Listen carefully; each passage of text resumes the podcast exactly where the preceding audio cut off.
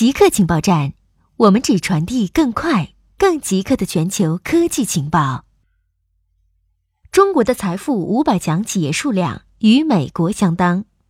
近日，财富公布了最新的世界五百强排行榜，其中包括台湾、香港的中国企业数量达到一百二十九家，历史上首次超过美国一百二十一家。如果不计算台湾企业，中国大陆企业，包括香港，也达到一百一十九家，与美国数量旗鼓相当。这是一个历史性的变化。具体的，进入二零一九年排行榜的一百一十九家中国企业中，有十二家为新进企业；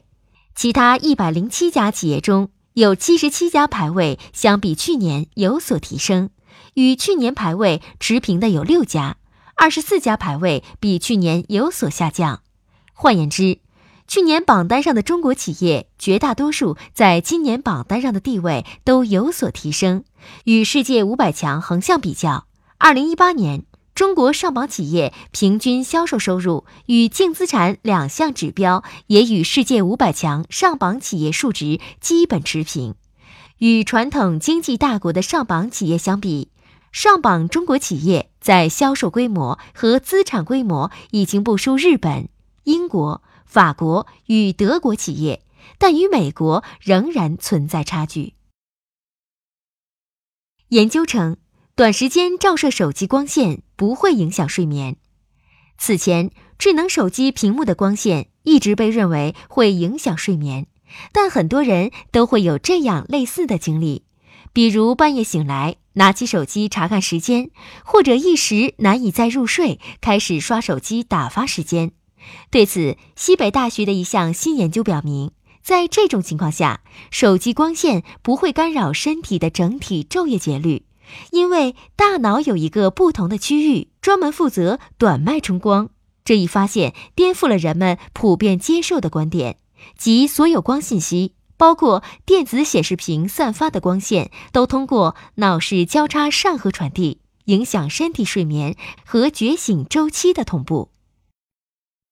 为什么女性在车祸中更容易受伤？二零一一年的一项研究发现，对于都系着安全带的男性和女性，女性在车祸中受重伤或致命的可能性高出近百分之五十。本月发表的另一项研究再次证实了这一发现：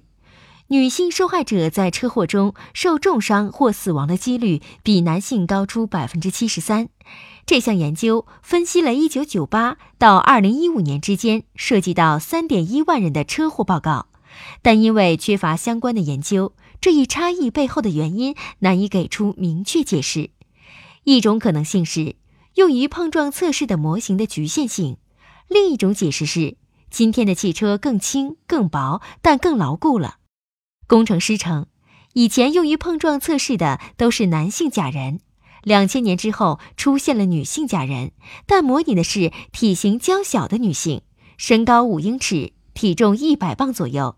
但工程师还表示，虽然假人通常是一般男性，但在改进所有不同类型人的安全性上做得足够好。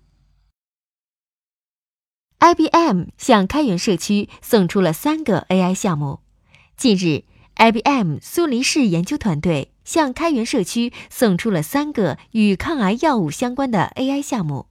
第一个项目使用基于多模态注意力神经网络预测抗癌化合物敏感性。第二个项目通过从癌症相关的科学文献中自动提取数据，加深对癌症成因的理解。第三个项目是结合算法。利用描述分子相互作用的数据集进，而预测癌症的发展和潜在复发概率。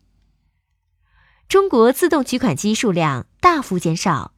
根据零售银行研究中心的统计显示，截至二零一八年底，全球 ATM 台数约为三百二十四万台，比上年底减少百分之一，首次从增加转为减少。其中全球 atm 数量最多的中国为六十九万台比上年减少百分之六点八。该公司分析称在中国非现金结算的迅速普及使得 atm 的使用数量锐减。